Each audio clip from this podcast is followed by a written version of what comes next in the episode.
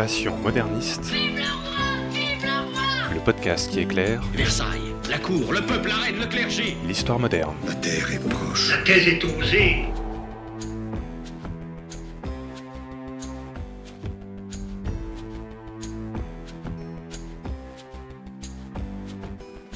Bonjour à toutes et à tous et bienvenue dans ce nouvel épisode de Passion moderniste. Dans ce podcast, nous vous proposons de rencontrer de jeunes chercheurs, en master ou en thèse, qui étudient l'histoire moderne. Et pour rappel, on ne le dit jamais assez, l'histoire moderne, c'est cette période qui s'est glissée entre le Moyen Âge et l'époque contemporaine, c'est-à-dire en gros pour l'Europe occidentale entre 1500 et 1800. Épisode 8, Thomas et les nobles jeux des bourgeois, c'est parti. Il y a des gens que, que ça intéresse ce- Non, personne. Dans l'épisode 7 du podcast Passion médiéviste, je vous avais parlé avec Guillaume Bureau des tournois de chevalerie et de comment les nobles se divertissaient à la fin du Moyen Âge avec les tournois et les pas d'armes. Aujourd'hui, dans cet épisode 8 de Passion moderniste, on revient donc à l'époque moderne, nous allons voir comment les bourgeois se divertissent quelques siècles après les tournois de chevalerie. Bonjour Thomas Fressin. Bonjour Fanny, bonjour chers auditeurs. Tu es en troisième année de thèse à l'Université Côte d'Azur et tu travailles donc sur le sujet des bourgeois en quête de distinction, les chevaliers des nobles jeux de l'arc, de l'arbalète et de l'arquebuse 17e-18e siècle, et tu es sous la codirection de Pierre-Yves Beaurepaire et Hervé Drévillon. Donc tu nous amènes aujourd'hui au XVIIe et au XVIIIe siècle en France. Quel est le contexte politique à cette époque? Comment décrire la France? Donc ma thèse s'inscrit euh, après les guerres de religion, euh, elles sont passées. Euh, L'administration royale s'est véritablement euh, renforcée sur, sur tout le royaume. Euh, les armées du roi se sont également structurées. On voit euh, de façon claire maintenant comment sont structurées les compagnies. D'ailleurs, les compagnies que j'étudie s'en inspireront fortement en termes d'uniforme, en termes d'organisation. Et puis ce qu'on peut voir également d'un point de vue plutôt histoire urbaine, c'est que les corps municipaux euh, perdent véritablement, enfin de plus en plus en tout cas, de leur influence jusqu'au XVIIIe siècle euh, dans les villes. Le pouvoir royal euh, s'affirme de plus en plus dans les villes. Dans cet espace qu'est la France, tu travailles sur des groupes bien particuliers. Je cite les compagnies privilégiées de la milice bourgeoise. Alors, est-ce que tu peux me raconter qu'est-ce que sont ces compagnies et pourquoi et comment ces milices se constituent? Depuis la création des villes, les habitants du bourg, les bourgeois, se sont constitués en différentes euh, compagnies au sein de- des villes. Euh, Par exemple, je vais prendre un cas, le- le- l'exemple de Lyon. Lyon était divisé en plusieurs quartiers et chaque quartier avait une compagnie de milices. Et euh, à une fréquence euh, qui varie dans le temps, chaque habitant devait euh, faire un service, on va dire, militaire au sein de ces compagnies pour défendre la ville. Donc ils se retrouvaient sur les remparts et défendaient la ville. Défendre la ville contre qui? Ça pouvait être euh, les envahisseurs étrangers, ça pouvait être des barbares, euh, des pilleurs, etc. Euh, donc les habitants assuraient à la fois la, la- la protection des villes d'un point de vue sécurité et également la, effectivement la sécurité des remparts, vraiment d'un point de vue militaire pour éviter toute intrusion au sein de la ville. Qui sont les hommes qui composent ces milices Les personnes qui arment la milice bourgeoise sont euh, vraiment tous les habitants du bourg, ceux qui sont déclarés comme bourgeois, qui ont ce titre-là. Par contre, moi, dans le cadre de ma thèse, les- au sein des compagnies euh, privilégiées de la milice bourgeoise, là, nous n'avions, euh, en termes de membres, essentiellement des notabilités bourgeoises. Donc vraiment, on va dire la haute société, la, bourgeoisie, les gens qui étaient au sein de la justice ou du corps municipal, ou bien encore des, des grands marchands qui avaient beaucoup de fortune. Et d'ailleurs, ce sont que des hommes dans ces milices, j'imagine.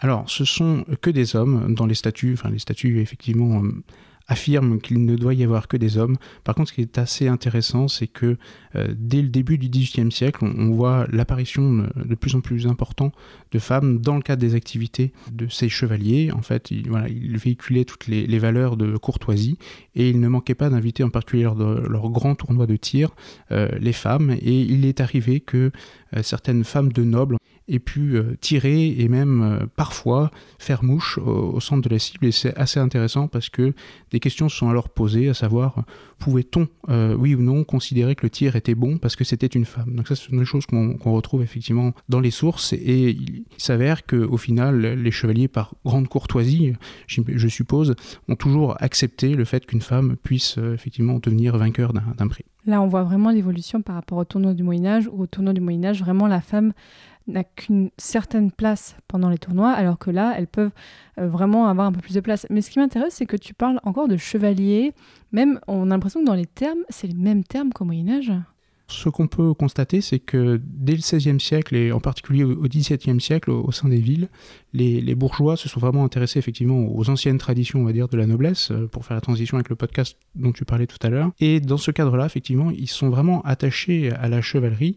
Alors pour, euh, pour plusieurs euh, raisons, notamment, enfin la principale raison, c'est qu'ils ont une véritable quête de, noblesse, c'est mon sujet de, thèse, à travers ces compagnies-là, c'est qu'ils essayent vraiment de, de devenir des nobles. C'est-à-dire d'accéder à un autre statut social? C'est tout à fait ça. Ils, cherchent à, un nouveau, enfin un statut social plus élevé, et en particulier, ils recherchent au sein de la ville, en termes d'apparence, l'apparence est toujours très importante à, l'époque moderne, ils cherchent à avoir tous ces attributs euh, qui leur permettent d'avoir un statut plus élevé. Donc notamment l'épée, le port de l'épée sur le côté, c'est quelque chose qui les intéresse. Dans ces compagnies euh, à caractère militaire, euh, ils s'emploient à, utiliser des, des attributs militaire symbolique, on va dire, d'officier supérieur, donc avec des plumets particuliers, etc., qui marquent vraiment une distinction entre un simple soldat et un officier d'un rang vraiment élevé, et c'est ce vers quoi ils essayent de tendre à chaque fois, ce qui va d'ailleurs leur causer quelques problématiques parfois avec le roi, qui ne veut pas toujours les reconnaître comme des officiers. Il veut un peu les remettre à leur niveau, alors oh, vous vous calmez, non, non, vous n'êtes pas comme ça, vous. Alors tout à fait, mais le, roi et puis euh, les officiers du roi en, en province font toujours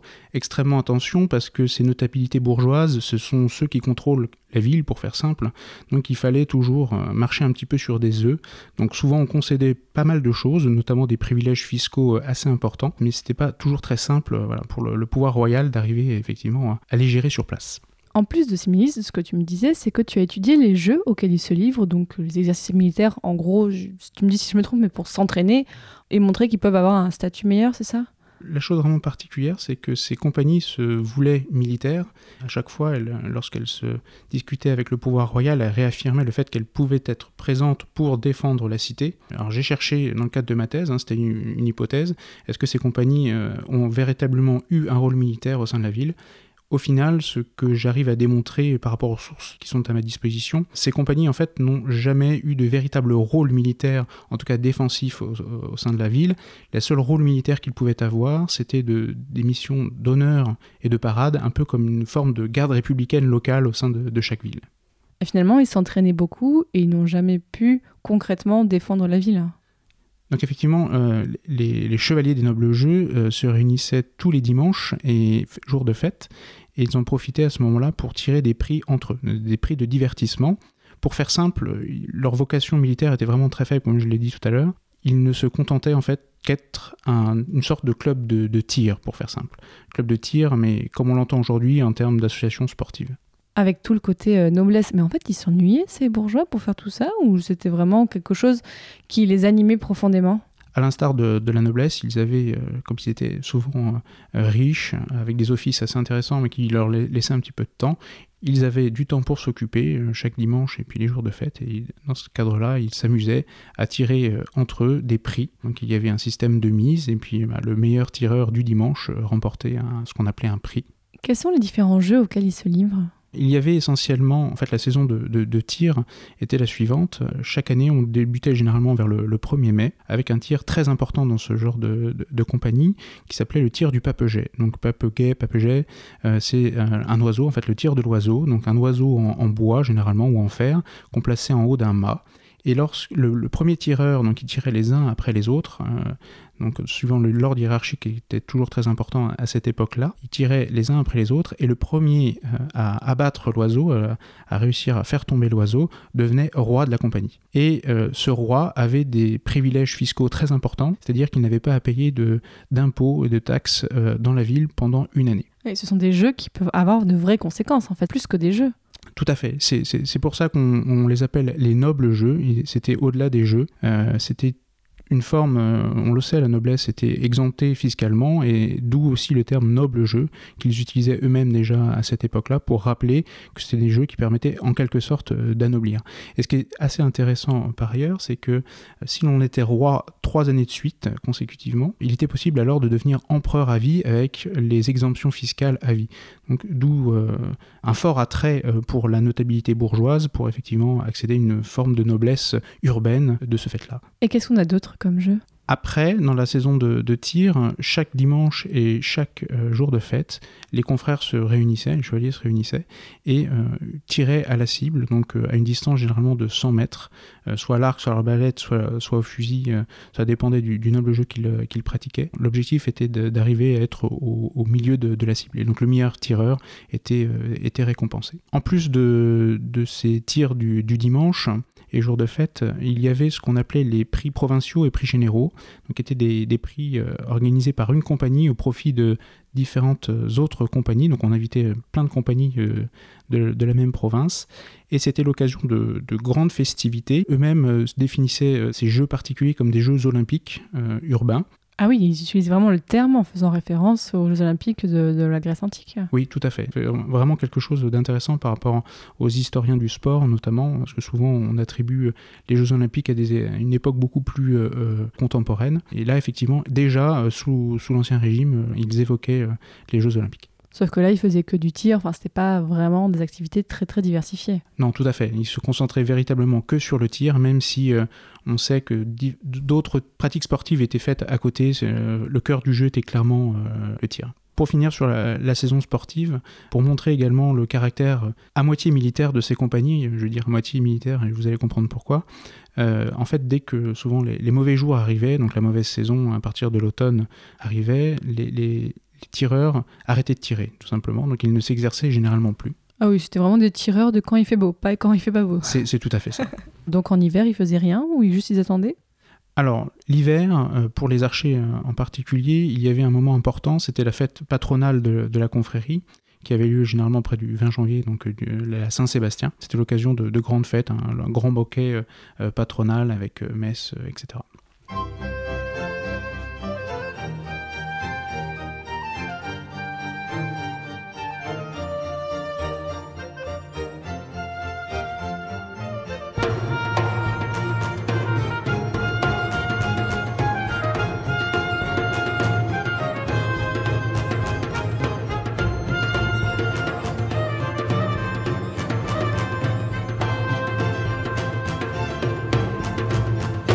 Thomas, pourquoi tu as voulu travailler sur ce sujet?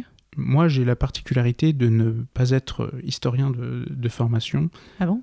Oui, je suis issu des sciences de l'information et de la communication. Donc en fait, euh, mon sujet de thèse est un sujet, on va dire, euh, passion. Depuis l'âge de 15 ans, je suis archer, je m'intéresse à, l'histoire et aux traditions de, de l'archerie, euh, en particulier sous, l'Ancien Régime. Et voilà, en fait, après avoir récolté euh, plein, plein, plein, plein, plein de documents, euh, d'archives, et euh, avoir lu beaucoup de livres d'érudits euh, qui traitaient du sujet, j'ai décidé effectivement de, me lancer dans une thèse parce que c'est un sujet vraiment euh, peu étudié dans l'historiographie. Donc tu n'avais jamais fait euh, d'histoire avant ça? Non, tout à fait. La, la seule démarche que j'avais en, en recherche était en, en infocom. Et donc, euh, je me suis adapté à la discipline de l'histoire pour essayer de, de faire effectivement au mieux dans le cadre de ma thèse. Et euh, ça n'a pas été trop compliqué de devoir euh, faire une thèse? C'est pas simple tous les jours parce que effectivement, j'ai pas forcément toujours toutes les, les bases historiques pour travailler là-dessus. Mais à force de travail on- et de persévérance, tout doctorant arrive à effectivement essayer d'aller au- au bout de son sujet. Et aussi, j'ai l'impression que c'est des études que tu as repris un peu sur le tard par rapport à ton cursus euh, initial. Alors tout à fait, moi je, je- je fais ma thèse euh, en dehors de, de mes heures de travail, je suis officier au sein de la gendarmerie nationale. Ah Oui, c'est cohérent en fait. Ton travail, c'est cohérent finalement avec ta thèse. Tout à fait, tout à fait. Et donc moi je, je travaille euh, tous les soirs entre 21h et, et minuit pour avancer sur, sur mon travail. Alors justement, comment est-ce que tu travailles? Tu peux pas trop aller aux archives pendant la journée alors? Donc effectivement Fanny, tu, l'as compris, je n'ai pas vraiment de temps à ma disposition euh, euh, en journée pour pouvoir aller euh, aux archives. Alors moi ce que je fais, j'ai beaucoup utilisé les outils numériques qui sont aujourd'hui à disposition des chercheurs en particulier donc, euh, les catalogues et inventaires qui sont en ligne. On a de plus en plus de ressources euh, qui sont numérisées et disponibles en ligne, euh, Gallica ou autres ressources. Je les ai énormément exploitées et ça m'a été effectivement extrêmement utile. Et tout document que je trouve intéressant via les catalogues et inventaires, je demande en fait des, reproductions et je, travaille sur les bases de reproduction. Ça me coûte moins cher de travailler sur des reproductions que de me déplacer, de faire des nuitées et de, pouvoir consulter généralement d'ailleurs que très peu de documents à la journée sur des sites d'archives. Et sur quel document est-ce que tu travailles? Avant de parler des documents, euh, juste, euh, je peux évoquer la, grosse difficulté que j'ai eue dans le cadre de, mes sources, c'est que le sujet est à cheval à la fois sur l'histoire urbaine, l'histoire des jeux, euh, souvent ça peut être aussi classé dans l'histoire des folklores locaux, donc et l'histoire militaire également bien sûr. Donc une grande difficulté à trouver au sein des archives mes sources. À force de persévérance, on, on arrive à finalement en, en trouver. Les sources préférentielles que j'utilise sont les registres de, de ces compagnies. Euh, il en existe encore un certain nombre et ça a été ma, ma- ma source la plus intéressante pour moi pour, pour avancer là-dessus. Tu travailles sur toute la France ou tu as privilégié certaines régions? Moi, au début, dans le cadre de mon travail bibliographique, je me suis concentré euh, sur un certain nombre de travaux qui, qui- qui m'ont permis de, de commencer, notamment euh, les travaux d'érudits euh, du 19e et, et 20e siècle, qui m'ont été très utiles et qui m'ont permis effectivement de trouver des sources intéressantes, et c'est par là que j'ai commencé. Alors après, la grosse difficulté que j'avais avec euh, ces érudits en question, c'est qu'ils n'avaient pas une grande rigueur euh, historique en termes de méthodologie. Ils ont fait beaucoup de, de contresens et donc ça n'a pas toujours été euh, évident à, à m'en sortir. Est-ce qu'il y a une de ces compagnies qui t'a particulièrement intéressé? La ville qui a retenu le, le plus mon attention était la, la ville de Lyon. Alors pourquoi? Pour plusieurs raisons. Alors tout d'abord parce que les sources étaient les plus nombreuses, donc c'est sûr que lorsqu'on est chercheur en histoire, c'est beaucoup plus facile. Oui, c'est clair que ça aide. Euh, en- ensuite, en fait, ce qui est intéressant justement, c'est que grâce à, l'ensemble des sources sur la, ville de Lyon, j'ai pu vraiment reconstituer l'évolution euh, des différentes compagnies, à la fois de l'arc, de l'arbalète et, de l'arquebuse euh, dans cette ville-là, et de voir l'évolution, notamment sur plusieurs choses. Euh, L'apparition du terme de chevalier euh, des nobles jeux, qui est apparu euh, à Lyon en 1628, en tout cas c'est la première trace euh, qui est à ma disposition là-dessus, et ça m'a permis également de voir euh, la création de nouvelles compagnies euh, au fil euh, du temps, en particulier euh, au XVIIIe siècle, voilà, cette forme de sociabilité était extrêmement intéressante pour toute la bourgeoisie, euh, les notabilités bourgeoises, mais également au XVIIIe siècle pour les bourgeois des faubourgs, où on voit une création de, de- de nombreuses compagnies des faubourgs euh, au XVIIIe siècle, et en particulier euh, à Lyon. Qu'est-ce qui t'a le plus surpris dans ton travail de thèse? Alors un des défis de ma thèse, euh, ça a été d'essayer de retrouver dans les archives des rituels de réception euh, de chevaliers, c'est-à-dire qu'il y avait une forme euh, initiatique au sein de ces sociabilités-là, comme on peut retrouver au sein de la franc-maçonnerie ou du compagnonnage. D'ailleurs, les, rituels utilisés par les chevaliers des nobles jeux étaient extrêmement similaires. Et ce qui m'a extrêmement surpris, c'est de, réussir à retrouver une demi-douzaine de ces formes de rituels et ça m'a pas du tout été, ça n'a pas été évident pour moi à les trouver, donc j'étais extrêmement euh, ravi de, pouvoir en découvrir autant et de pouvoir les étudier. Qu'est-ce qu'on voit dans ces rituels?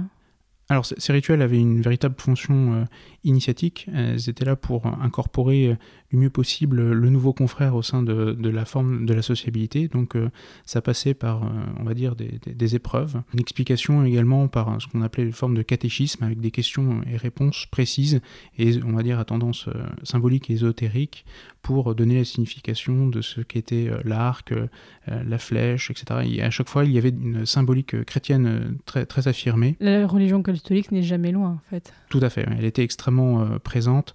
Euh, avant de tirer, on allait toujours euh, à la messe, encore ensemble, encore constitués en uniforme pour, réaffirmer son statut social au sein de la ville. Le corps constitué allait à la messe ensemble, puis se retrouvait effectivement au sein de la compagnie pour tirer leur prix. Donc en fait, la réception se passait de, de la façon suivante, hein, c'était plusieurs étapes. Avant d'être euh, reçu euh, chevalier des nobles jeux, il y avait une procédure de sélection. Donc il y avait une sélection euh, par les pairs, donc en fait il y avait une forme de cooptation, tout à fait. Donc il fallait deux parrains, il fallait trouver au sein de la notabilité bourgeoise deux, deux grands bourgeois qui étaient déjà membres pour appartenir à, à la sociabilité. Une fois que deux, deux parrains acceptaient de, de soutenir un candidat, à partir de ce moment-là, euh, le candidat était reçu, euh, il y a une forme d'enquête, euh, il était reçu par les officiers de, la compagnie. Il était reçu par les officiers supérieurs de, la compagnie. Et lorsque l'enquête était favorable, bon, j'ai jamais trouvé de cas défavorable, à partir de ce moment-là, on pouvait procéder à la réception du nouveau membre. Alors la réception, comment ça se passait? Dans un premier temps, donc le candidat était introduit et après cela, euh, le candidat était introduit dans le, pavillon, dans l'hôtel du noble jeu où euh, il devait faire un, pour faire simple, un, serment et puis après il lui était expliqué par euh, une forme de question-réponse toute une symbolique forte qui était présente dans ces compagnies-là.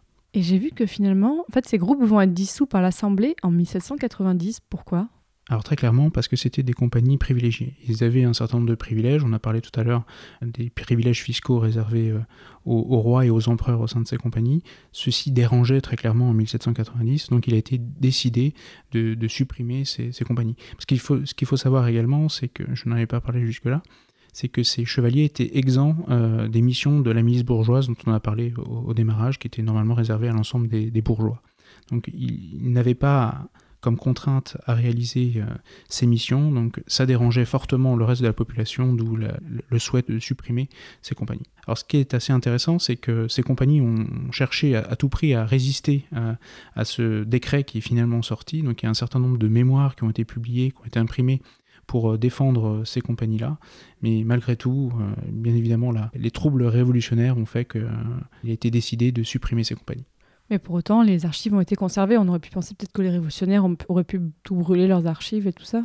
Ce que l'on sait, c'est que en 1790 et parfois quelques années plus tard, le temps de, on va dire, d'application du, décret, les compagnies devaient euh, rendre leur registre avec leur drapeau encore constitué au sein de l'église euh, locale où ils étaient, donc leur paroisse euh, le plus, plus généralement. Donc il y avait un dépôt des registres dans, dans les églises.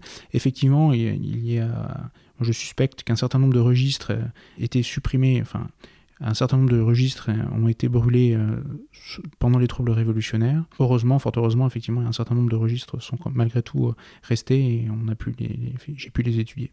Oui, l'Église, j'imagine, un peu, un peu plus préservé ces archives-là. Oui, oui, tout à fait. L'Église a effectivement protégé un, certain nombre de documents très clairement et fort heureusement pour nous, historiens, ça nous permet effectivement de continuer à travailler dessus aujourd'hui. Là, tu es en troisième année de thèse. Est-ce que ça se passe bien? Eh bien, écoute Fanny, ça se passe euh, plutôt bien. Hormis le fait que je dors peu euh, la nuit, je me dis que c'est une épreuve de, quelques années. Oui, ça avance bien. J'ai bientôt terminé deux parties sur quatre de ma thèse. Bravo. Voilà. Donc il me reste les deux dernières parties à, traiter, en sachant que j'ai déjà traité toutes les données brutes, donc il me reste plus qu'à articuler mon texte, euh, d'où mon souhait d'arriver à, je l'espère, soutenir début 2020. Là, tu travailles sur quoi en ce moment? En ce moment, je m'intéresse aux, formes de hiérarchie qu'il y avait au sein de ces compagnies. Il y avait deux formes de, hiérarchie. Une hiérarchie euh, calquée sur euh, la hiérarchie militaire, avec des officiers supérieurs, des officiers puis les chevaliers en dessous, donc une forme très pyramidale. Euh, la classe des officiers supérieurs était réservée à la plus haute notabilité bourgeoise, puis euh, les officiers étaient une très bonne notabilité bourgeoise, et puis ensuite les chevaliers étaient les, bons, les bons bourgeois euh, locaux. Donc on, voit que la hiérarchie militaire était vraiment calquée sur la hiérarchie sociale en fait des membres.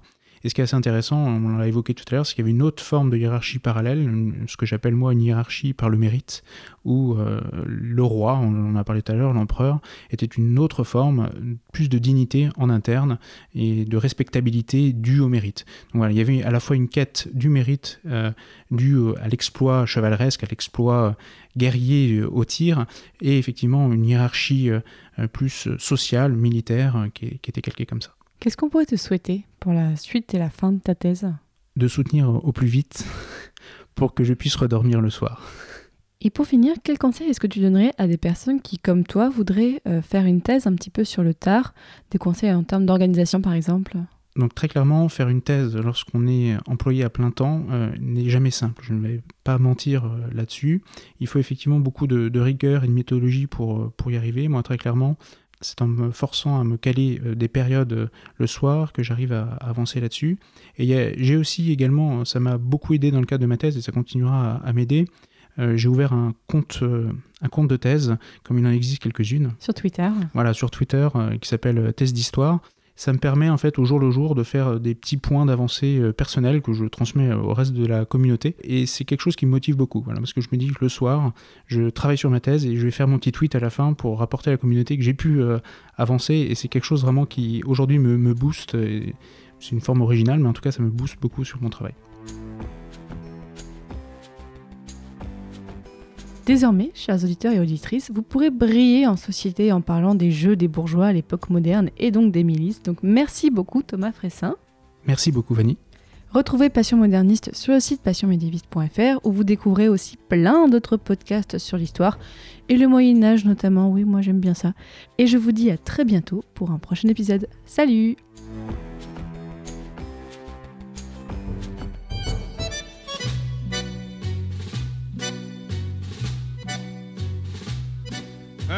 cœur bien au chaud, les yeux dans la bière, chez la grosse Adrienne de mon talent. Avec l'ami Jojo et avec l'ami Pierre, on allait boire nos vingt ans. Jojo se prenait pour Voltaire et Pierre pour Casanova et moi. Moi qui étais le plus fier, moi, moi je me prenais pour moi. Et quand vers minuit passaient les notaires qui sortaient de l'hôtel des trois faisans, on leur montrait notre cul et nos bonnes manières en leur chantant les bourgeois.